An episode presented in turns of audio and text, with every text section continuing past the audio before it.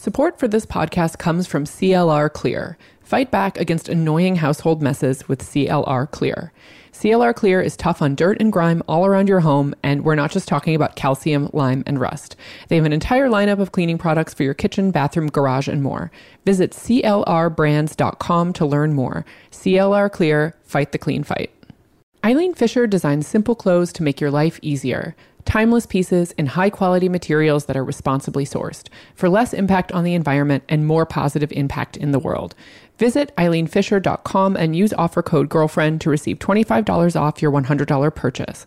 That's eileenfisher.com, offer code GIRLFRIEND for $25 off. Welcome to Call Your Girlfriend. A podcast for long distance besties everywhere. I'm Aminatou Sow. And I'm Ann Friedman. Okay, what are we actually doing on this podcast today? We spoke with an academic, a historian who I think it's fair to say we've both been reading and very interested in for a long time. Her name is Stephanie Coontz. We interviewed her because as we were researching for our book about friendship and about like big, important, lifelong friendships, we were quickly confronted with the fact that there are precious few experts looking at the topic.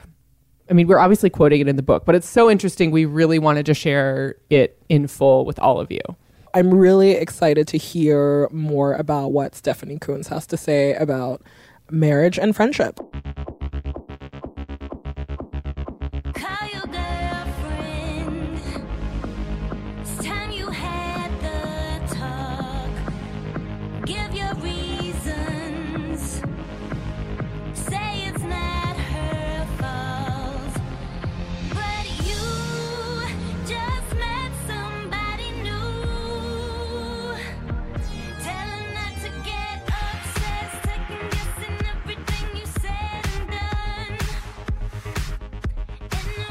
Admin note we are going on tour. I hope you already knew this, but maybe this is news to you. And if it is, I'm really excited to tell you that tickets are on sale now. In late September and early October, we're going to Toronto, Detroit, Denver, Austin, and Houston. There are tickets left in all of those cities, and we are going to be having a great time live, shooting the shit on stage, chatting with some amazing special guests we always have a couple of visual elements that are impossible to do over the air on the podcast that are like very special to the live experience. So come see us, callyourgirlfriend.com slash tour. And if you have a friend in one of those cities, give them the heads up. We want to meet all of your besties too. Callyourgirlfriend.com slash tour. Hi, Ann Friedman. Hello. It's been a long time since we've actually recorded this podcast. How's it going? Uh, do we want to talk about our, our blissful, like, month of basically not working? Oh my gosh. I, like, I'm still shook. Like, I, in the best way possible.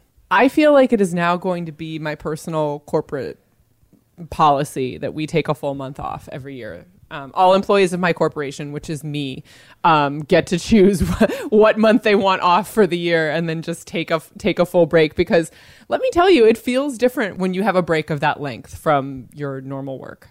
Uh, European people would concur with you. I mean, I know. I'm just like I, I know that this is not like a like revelatory information to many people on this planet that have like humane labor policies. But wow. It's the best. I feel renewed, refreshed, restored. My edges are back. My crops are thriving. Like everything is like everything is cool again. I am so it's a huge privilege in America to be able to, to take some time off. But we're also people who work for ourselves. So, you know, if we don't give ourselves a break, nobody else will. Exactly. And I do I fully recognize the luxury. I mean, it doesn't privilege doesn't even like go far enough in my mind. Like the the pure luxury that it was to have a concerted break. And you know what? I'm so happy to be back. I could not be happier to be talking Same. to you for this I'm podcast. super happy today. to be back. If you work in an office and you're listening to this podcast, take all your fucking vacation days. Like you don't get to keep those. Just take them. But anyway, back to being back. Being back is like good, you know? It's like my brain is uh, not on fire anymore. We turned in the first draft of our book. We are, you know, like thriving. I think that's the word. I'm into it. We are doing our best on a little bit more sleep and re- relaxation than normal, is how I would describe it. Wow. I mean, I I just took a 3 p.m. freelancer shower, so I'm like, some things have not changed, but I mean, you know, like being back in the frying pan is no joke. It's no joke. I'm like reorganizing all my house also because just so many things have been driving me crazy. And that's its own full time job. So I like being able to take a break from just like throwing things away and donating things to doing this. what is your method? For my method for what?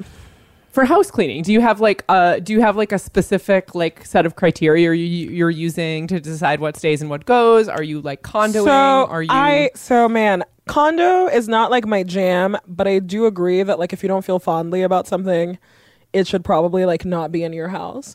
I think that what was really going on for me is that I moved to this country with like a backpack and a suitcase and now I own too many things. And owning things really stresses me out, but it's also like the reality of like getting older or whatever.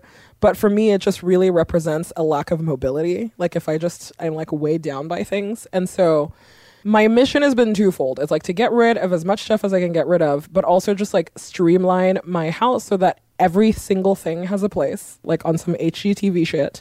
But also like I want that every time I like walk through the door because we travel so much, this is the only place in the world I want to be. And so that's what I'm building for myself.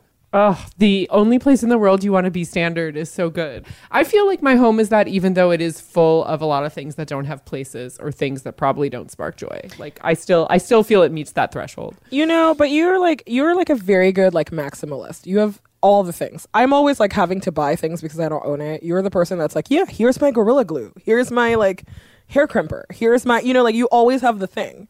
And so I I was involved in a conversation about scissors recently where a friend who lives in a very small studio apartment was appalled to learn I own like six different pairs of scissors if you count my rotary cutter. I don't even know what a rotary cutter is. So that's Oh, what's look going it on. up. You know what I mean? Like this is what I'm talking about. But you always have the thing. Whereas like I'm always buying the thing and then I hate myself for buying the thing. And so I'm just trying to make peace with what I have. But the thing that's been like really fun about reorganizing also is that I haven't had to buy like anything for storage because I own like I've just been repurposing things that I own. Like that makes me feel really happy. It's also like forced me a lot to just like confront my own consumerism. When I was in boarding school, we always made fun of the Americans at boarding school because they would buy everything in bulk, you know? It was always like the girl down the hall would have like because like Costco, like The Co- Costco roots run the deep. Costco yeah. mentality, right? It's like it's like, damn, you're coming all the way to West Africa with like tampons for five years. What? You know? But like you were always running into that girl's bathroom because she had everything. But so when I've been like decluttering my house, I'm looking at it and I'm like, wow, I have fully turned into that girl from down the hall that in high school I like couldn't believe like people live that way. And now I'm like, why do I have like seven different like toothbrushes in case people spend the night? You know what I mean? Like what like that is such a weird and I had so much toothpaste, so many like because you get them free at the dentist, isn't that the answer? no, I listen. First of all, I like buying fun toothbrushes, but also I real. I guess like dental care is like my fear in the apocalypse. But so I've just been like stockpiling things. That is very on brand. I know, but you know, it's felt really good to go to like um. There's a sober living home around the corner from me, and they take donations. And so I've just been really happy that all of my like brand new, unused, like on trend dental care socks and everything has a home. That has felt like really good. But I feel really gross as a human being about like at how much stuff I buy. And so Okay, I had I'm, I just like, had a moment where I thought you said dental care socks. my dental care I was like- and my socks. I was like, are you buffing your teeth with a pair of socks? no, Like, what's going it turns out I'm also like collecting socks, and you know I don't wear socks because like I don't believe in it. But it turns out I have like a bazillion pairs of them. So here we go. Wow. All of this to say also that it's like it's good every once in a while to touch every single item that you own. You know, like outside, and especially like doing it outside of a move because like moving is so stressful. I'm on a serious like not allowed to buy things that I own right now, and it feels good. Congratulations. Thanks. I feel like that's a big like that is big. I know. Do you need a? Do you need some toothpaste? Oh my gosh, you're not shipping me toothpaste. And if I send you the remaining toothpaste that I have, you're not gonna buy toothpaste for the rest of the year. Maybe even a year and a half. Okay, is it like Tom's of Maine? I don't do any natural Okay, toothpaste. I don't do, do exclusively. I don't do Tom's like- of Maine, um, but I do have like a Marvis stash, and the Marvis mint I highly recommend. I also have like all this weird Portuguese toothpaste, Oh my god, I'm hanging up. and then the French toothpaste I grew up on. See, I'm telling you, I have a problem. So you know, I'll send you stuff. Don't So- worry. Send me an international toothpaste sampler, maybe. Listen, I love um whenever I travel, that's one thing that I always get. Uh, well, I suppose we should talk about today's episode. No, we should keep talking about toothpaste, obviously.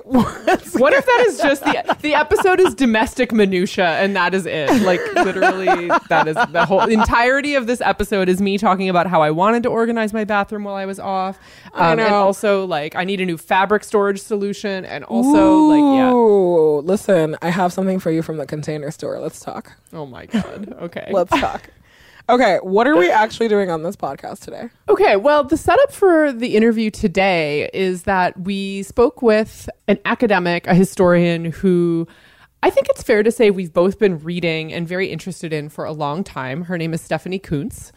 I think the first book of hers I read was this book about American history called The Way We Never Were American Families and the Nostalgia Trap, which I can't remember. It might have been some like college era reading for me, but It was um, definitely one really- of our early like uh like friend conversations. Was like, "Oh, you also read Stephanie Coontz?" oh my god she's like a nerdy uh, she's like nerdy historian who's occasionally found in the pages of like you know the new york times op-ed section. But we we interviewed her because as we were researching for our book about friendship and about like big important lifelong friendships we were quickly confronted with the fact that there are precious few experts looking at the topic. There are a few books that are, you know, specifically about the history of friendship, but they kind of tended more toward the academic and they didn't meet our exact needs. And we were like, what if we call this historian we really like, who's been studying a lot of other things about the way we structure our supportive, intimate relationships in American society, and I would say also probably a lot of her work applies to Western Europe as well, and ask her some questions about where friendship fits into that picture. So that was like the the genesis of this interview, and then it was so interesting. Um, I mean, we're obviously quoting it in the book, but it's so interesting. We really wanted to share it in full with all of you. I'm really excited to listen to this interview that you did and also, you know, like just think about a lot about so much of society is organized around marriage for like some reasons very good, some reasons like not so great. But, you know, it's just really interesting to think about like what the world looks like if you just let people choose their people who are important to them and how like can we structure society like kind of in a different way. So, I'm really excited to hear more about what Stephanie Coontz has to say about marriage and friendship. Stephanie, thank you so much for being on the podcast. Oh, it's fun to be here. Thanks. We really wanted to speak to you because you're a historian who takes a long view about how family life has changed, often a feminist view of how family life has changed over the years. And I'm wondering if the evolution of how we view family in our society has affected also how we view friendship, and in particular, friendship between women. Well, yes, it's affected it tremendously over an immensely long period of time. I was just recently doing some research again into kinship in foraging societies and the closest that we can get to understanding what it was like 50,000 years ago. And one of the things that has increasingly, I think researchers are beginning to realize, is that kinship wasn't necessarily the basis of human cooperation so much as it was the outcome of human cooperation.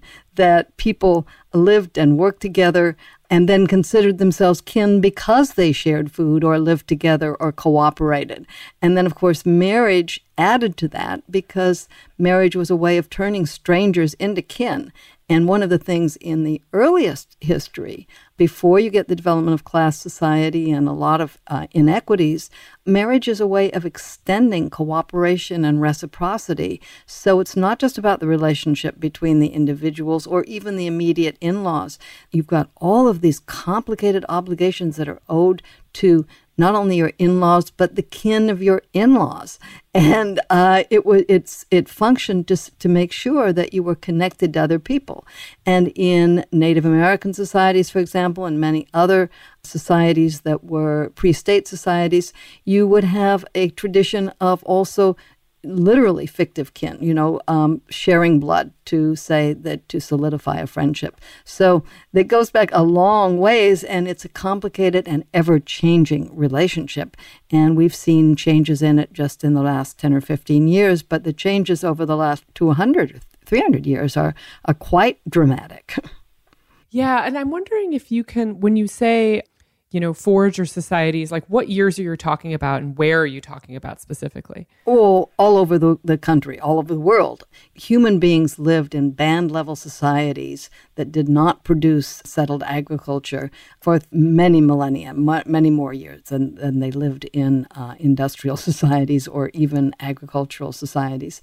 What we know about those societies is that they really depended upon finding ways to establish peaceful relations and cooperative relations with people they encountered, the people that they might share a fish run with. So I'm talking about all, all over the world. I'm not saying they all lived in utopian harmony, but researchers but researchers have found that the, the best way when you're a foraging society and don't store surpluses that you can hoard and hide from other people, the best way to survive is to share what you get on any given day then literally what goes round comes round.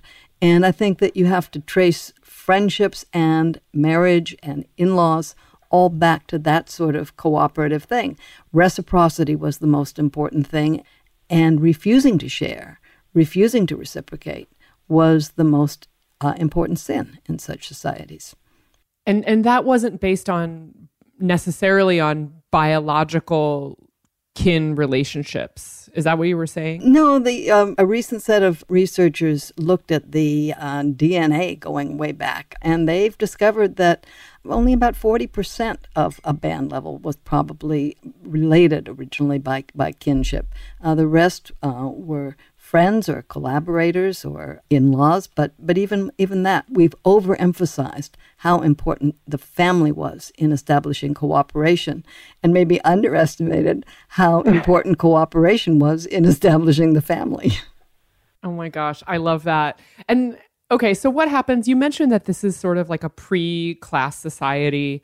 What happens as humans start to get more organized and maybe settle down or or you know get into agriculture like that sort of thing. Like how how does this start to shift? Well as you get the development of surpluses it's kind of a crisis for foraging societies you know because the idea was that you redistribute. William Penn wrote of the Native Americans that he met in Pennsylvania that call, calling the leaders quite wrongly kings, the kings distribute and to themselves last. And he pa- captured a very important part of foraging level societies that you have to give to others because that's how you get back. Well, when you start to produce surpluses, the question is how, if, if one group has more surpluses than the other, do they give them away? Do they uh, start keeping them for their own group? And if they do, how do they justify that? And you begin to get gradually these class uh, uh, or at least rank differences and those kind of things begin to change the idea that, that you don't share with everybody. Well, what's what's the best justification you can come up with for not sharing with other everybody from the earliest state societies right up to today's hard charging selfish businessmen who screw everybody over that they can. Oh well, I had to provide for my family. I have to save it for my family. right. Yeah, the kind of like uh, justif- that is a justification for selfishness. Yes, yes, yeah. In an odd um, way, you can be very altruistic with your own family, but uh, it also becomes a justification for uh, saying no to other families. Um, and and where did uh, important non-family relationships or like non you know like blood kin relationships fit in at that point? Well, it all depends uh, on where we're talking about, and I don't think we've got three hours to go into all of them. but in pre-state societies, you get a lot of ways of of organizing. Um, one is um, influential people attract followers by giving to them. um, but then they get loyalty in return, and in a sense, more labor. You know, you give somebody a certain amount, and if they or you services in return, over time you're actually going to get more, uh, and it's going to increase the wealth disparities. Wow. So less friends, more followers, kind of thing. yeah, yeah. I mean, but friendship was also very important because friendship was a way of saying we're going to have this kind of reciprocal uh, agreement. And again, I do not want to romanticize it in any way, but it's only in fairly recent times that we've been able to be more casual about friendship, to make it a pick and choose thing. I like you, Ann, and I'm going to be a friend with you, but I'm not going to be a friend with this person next door because I don't need them. So, mm. but you know, in the older societies, you just needed people. And so there was a lot of instrumental, uh, practical uh, consideration there. But I think sometimes we may bend the stick a little too far when we say that, oh, well, it must only be emotional. If there aren't instrumental and practical needs for a relationship, it's hard to, to keep up the energy to keep it going.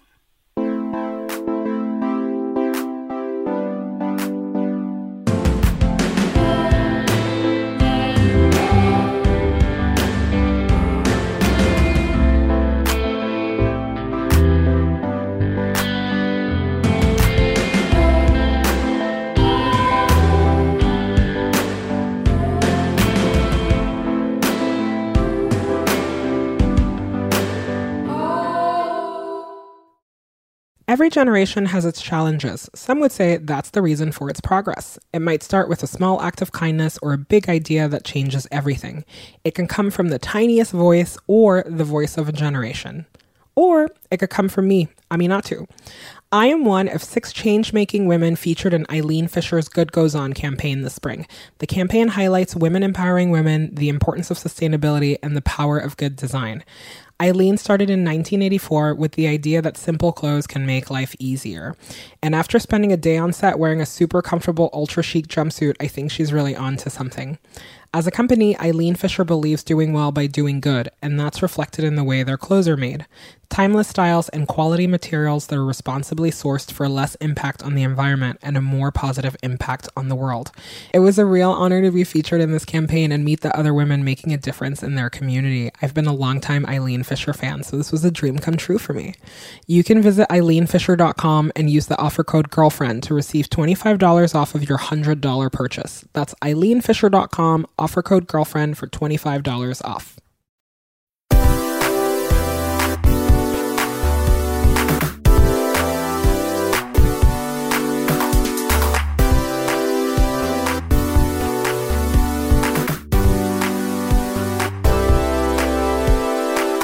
Maybe if you asked people to to write down like are friends important to me? Yes or no? they would all say yes but like a lot of the societal messages we receive are that it's kind of like fun and optional. Like that need component you describe isn't always recognized by the way at least i think american society is organized today. And i'm curious what you know how how you think we got to that point in terms of I mean, maybe I'm jumping way ahead, but let's jump way ahead. Let's let's leave the Paleolithic and Neolithic and jump up to. it's fascinating, though. Yeah, jump up to the 17th or 18th centuries. Great. Let's go to the 17th century. this this was the period where you were just beginning to get the development of wage labor uh, in Western Europe. Um, but it coexisted with older ways of organizing things, remnants of old tribal societies, certainly a lot of the old feudal and then the absolutist monarchies. And friendships are still very important, but people cultivate them in terms of what they're going to get back from it. But on the other hand, a lot of your emotion goes into those friendships. If you go back to a 12th century poem, an anonymous poem called The Wanderer, where the guy has lost the Lord who uh, kept him, the man mourns with total unself consciousness about how he misses the gold giver at whose knee he used to sit. So the combination of I need you, I get things from you, but I also have a strong emotional connection to you was particularly important uh, not only in the patron and follower relations, but in uh, relationships between peers. And it stood out above, in many cases, the marriage relationship, because up until about the 17th century, marriages were remained a way of making business alliances, of organizing your family labor force, of expanding your kin networks in a society that didn't have banks. it was a way of raising capital. Of course, for the upper class, it was a way of uh, claiming, uh, finding higher status, of organizing military alliances and peace treaties, even. You know, love was nice if it came afterwards, but it was not considered a good reason for marriage. And so friendships were um, very different and uh, perhaps more emotionally central to people.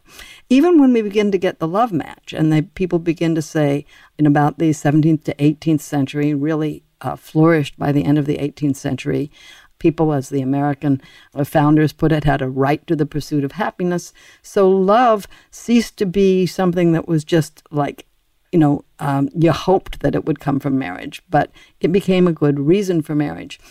On the other hand, at the very same time, the notion of marriage really changed. And this is the same time period and the same forces that created the love match created a notion of males and females that today we would consider totally incompatible with love. The idea that they are totally different people. So with the development of this new idea that marriage is a union of opposites, of two people who love each other precisely because they are so different, that you can only get access not only to the resources, but the emotions as well as the services of the other um, because you don't have them yourself. Uh, it's, a, it's a powerful impetus to get married, but it's not a very uh, good basis for friendship. And so, what we see in the 19th century is this a really interesting paradox that as we, the more that they romanticized marriage, the more that men and women saw each other as strangers. And women write in their diaries about, you know, what will it be like to be married to what they called the grosser sex. There was, um, people would have, women would have a marriage trauma. They would get engaged as soon as they could because they knew they get good, needed to get married. But they would actually postpone the marriage as long as they could because it was so uh, frightening to, to get together with this stranger. And men, too, recorded about how much they loved and idealized these delicate little creatures, but they didn't know what to talk about with them. Oh my God. Yeah, yeah. So this led to this intense romanticization of the other but also it opened the way for a real flowering of male male and female female friendships because those were the people that you had everything in common with.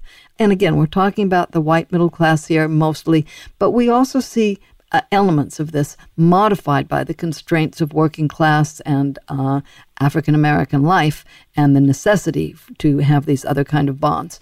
But most intensely in the white middle class, you had this idea that Women have all this in common, men have all this in common. And because marriage was not yet sexualized, women were seen as asexual, it was okay to have these intensely passionate relationships, and they carried no taint of illicit sex. So we have diaries of women who write about their deep friendship with Fanny and how they love each other and they carve their initials in the tree and they write to each other every day. And then one of them will say, I accepted the marriage proposal of Mr. R last night. And you go, Who, who's that? And he hardly ever appears again in the diary until uh, she an- announces triumphantly that Fanny came to visit last week and we kicked Mr. R into the parlor and we spent all night giggling and pinching each other. and nobody thought anything bad of it. The husbands and, and sons of these women donated their books to the libraries. You know, if my son had read one of those diaries, I think even as enlightened as as young people are today, he'd be like, "Ew." Well, and how do we separate? Like, I think some stories like this, like a Boston marriage, right? Like the idea that two women who are not married to men are maybe going to live together and we spent all night giggling and pinching each other. I mean, it's hard to, I think, parse that in light of like, well, you know, you didn't really have an option to live openly if you did want to pursue a sexual relationship with another woman and therefore trying to figure out those lines between this is how marriage between women was different then versus like oh this is because being gay was so repressed and like not seen as an option. I mean, I don't know. How how do you kind of answer some of those questions when you read these old letters?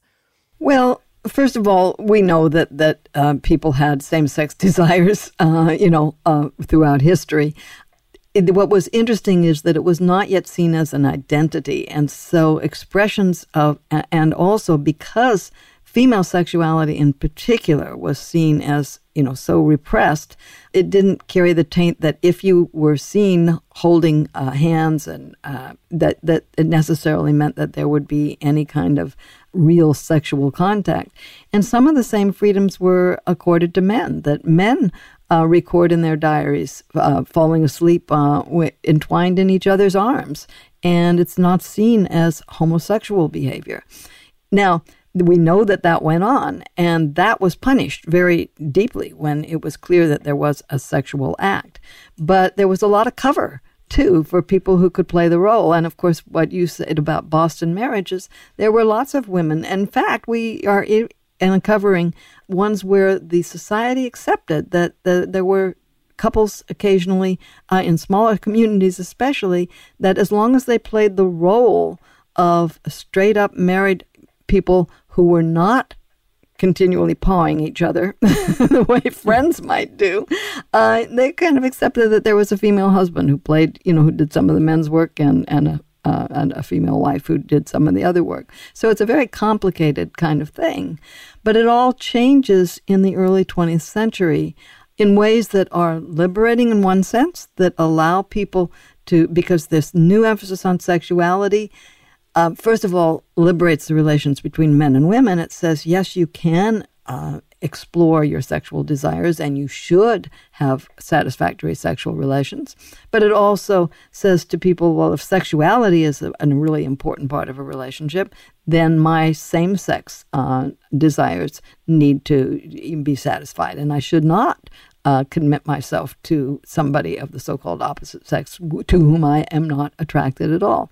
So it was a contradictory thing, but for the for the mainstream society, the uh, the Freudian psychologists, the mainstream politicians, everybody who was pushing this new ideal of marriage that was sexual but that was contained within a respectable marriage, uh, it had kind of poor consequences for friendship.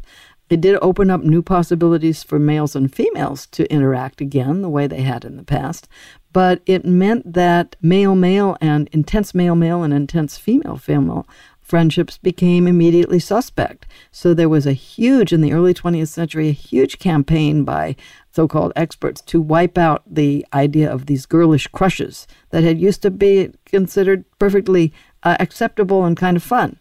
And men found themselves uh, under suspicion if they walked down the street the way they used to with an arm around each other's shoulders. And by the 1950s, you had a really powerful, strong emphasis in mainstream society, sociology, psychology about the need to put, to, to not have friendships that compete with your marriage relationship, that that, what nuclear family was the most important thing the big play Marty uh, was very popular and it became a movie. And it, the whole emotional message of that is this guy lived with his uh, mother and his maiden aunt, and he took really good care of them. And he had friends from high school that he hung around with, and that was a bad thing. And the happy ending, the happy ending to it is he ditches them. He moves out on on the mother and uh, aunt, and he moves in with the high school sweetheart, and that's who he really commits to. And this is this is the messages given to women too, all the time that you've got to totally commit to your husband. Put aside your girlish friends, or at least, you know, don't ever let them interfere with your relationship with your husband. And when I interviewed women about their marriages in the 50s and 60s, a lot of them said they had very intense female friendships, but they were tainted in some ways in retrospect, they thought by the fact that they were all about how to interpret the romantic intentions of a man or what they should do in terms of being single. And once they got married, they didn't have that much in common except when they got together to talk about their married lives. So this was a the real, I think, low point in the history of female friendships. And of course, by that time, male friendships were really off the table. Men were increasingly expected to get any emotional support they needed from their wife, not from other men. So I think that's where we got by the 70s and 80s to the point that I suspect you're dealing with in, in your book and that we've talked about before that people are trying to rediscover how can you have passionate heterosexual love if you are heterosexual and combine that with passionate friendship bonds. This is something that, that we're just all making our way. How do you develop friendship networks that are really intense, but that are not a threat to whether it's a same sex or a heterosexual romantic relationship that you're in. Yeah, and I I think it's so interesting also hearing that timeline is, you know, at least for me, my grandparents' generation would be that generation of who were sort of taught to feel that friendship was a threat to like a marriage and family structure. And I don't know, you know, in the in the long arc of time if saying that friendship should be an equally important life relationship is all that radical. I mean, hearing what you said about like the way humans lived for a very very long time suggests that like actually there's a reason why it feels good to me or feels good to us to feel love and support and get our needs met and meet needs of people beyond like a nuclear family structure like it really makes it makes a lot of sense i mean one thing i wonder is how are these ideas transmitted? I mean, you do talk about like a lot of this stuff originating with a white middle and upper class, but like, I mean, is it all culture? Like, how do we get these messages about what friendship is supposed to be and do, or what marriage is supposed to be and do? Well, you know, I don't know that we've totally figured out the exact mechanisms of how these things happen, but as people struggle with dilemmas in their lives, with contradictions, with ambivalence, they look around for answers, and there's always an elite in society, a knowledge elite, if you like, or a mass society elite. I mean, the fact that, you know, the internet certainly hasn't wiped out, it's created new kinds of um, power relations, but it hasn't wiped out the fact that we don't all have equal access to influence other people. And mm-hmm. in and it's those influencers uh, many of whom are supported by and and come out of the class relations and race relations and gender relations, uh, the structures, and they have an interest in supporting those who, even with the best intentions, often reinforce them and put down relationships and emotions and ideas that don't seem to further, you know, whatever the organizational priorities are of an economic and political system at the time. And that's what happened in the early 20th century and very much so in the 1950s. And it was particularly powerful then because that was the period when you first got television and there weren't mm-hmm. any other competing media to go to. So you could really broadcast that to everyone. Right. It's fair to say that marriage and and family are institutions in the sense of all these norms and expectations that maybe you're not agreed upon fully across every demographic line but like generally you know we have a shared understanding of what it means to be married or what it means to be someone's parent or mm-hmm. but when it comes to friendship i think one thing we've been struggling with a lot is it does feel like an institution in some ways i mean it is central to the way many of us are shaped as humans you know we do have that need relationship with friends for like for much of our even adult lives. And yet it's not really an institution in the same way because there aren't these external supports that validate it. And i'm just wondering if you could speak to that a little bit about what makes say like marriage an institution and what makes friendship distinct from that well, um, that's an excellent question. I I hope you'll try to answer it. but. Uh, but but look, you know, in a, in a certain sense, marriage used to be much more highly institutionalized than it is, and you kind of had to stay in it because divorce was very difficult. There's still high cost barriers to exit in a marriage, far more than there are uh, in friendship. And so the question that people have to grapple with in their lives is do you want to lower the, the barriers to exit in marriage so that it becomes more like friendship, that it's something that you flow. And, and many people have taken that idea that, that maybe we're not set to be with one person as our only romantic uh, life partner for an entire life. Or do we want to maybe raise the cost barriers to exit uh, for friendships? But to do that, you have to personally do that because society has not established them. We don't have any laws making it difficult to uh, to, as my husband sometimes says jokingly about a friend who's kind of, you know, uh, like if, if you have a friend who's ceased to provide support, well, they've passed their pull date. Well, there's nothing that that makes you stay past the pull date in a in a friendship, and there's a lot that incentivizes you to stay past the pull date in a marriage. So one of the big challenges is that very fine balance between leaving enough flexibility in one's life so that you can grow and change and leave people who are not providing your needs. But at the same time, how do you cultivate relationships that are mutually, so mutually advantageous that there are cost barriers to exiting them, even if you're having a bad day?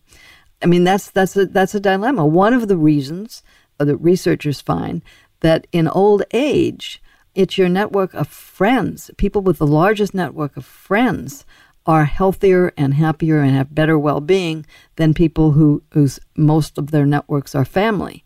But here's the paradox. That's because you it's easier to get rid of the friends who are not helpful than it is to get rid of family who are not helpful. So I think this is a tension that you just have to embrace and struggle with. I mean, not just like, oh, I embrace it, this great, but but but understand that it will never be solved. Right. That the best way to work out both our romantic and our friendship uh, relationships is to try to work with that dialectic of how do we preserve things, make them go even during periods that are hard, and yet also preserve our ability to move on to somebody and something else when someone does consistently disappoint their need for reciprocity.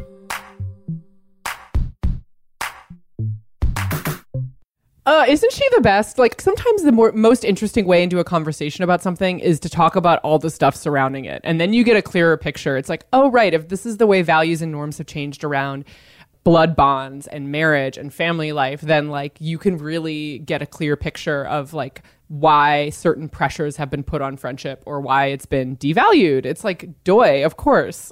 also, like lady historians, so important to me. So important. It's true. I can't say enough good things about the rest of her work, which we will link to. I would say that like she is the perfect example in my mind of a historian who's like, okay, I'm going to not just tell you the facts of what happened, but I'm going to be a little bit of a critic and how I explain to you what was really going on, which I appreciate so much. Okay. Hey, I guess I'll guess I'll see you on the internet. See you on the internet. You can find us many places on the internet, callyourgirlfriend.com, Apple Podcast, Spotify, Stitcher. We're on all your favorite platforms. Subscribe, rate, review, you know the drill.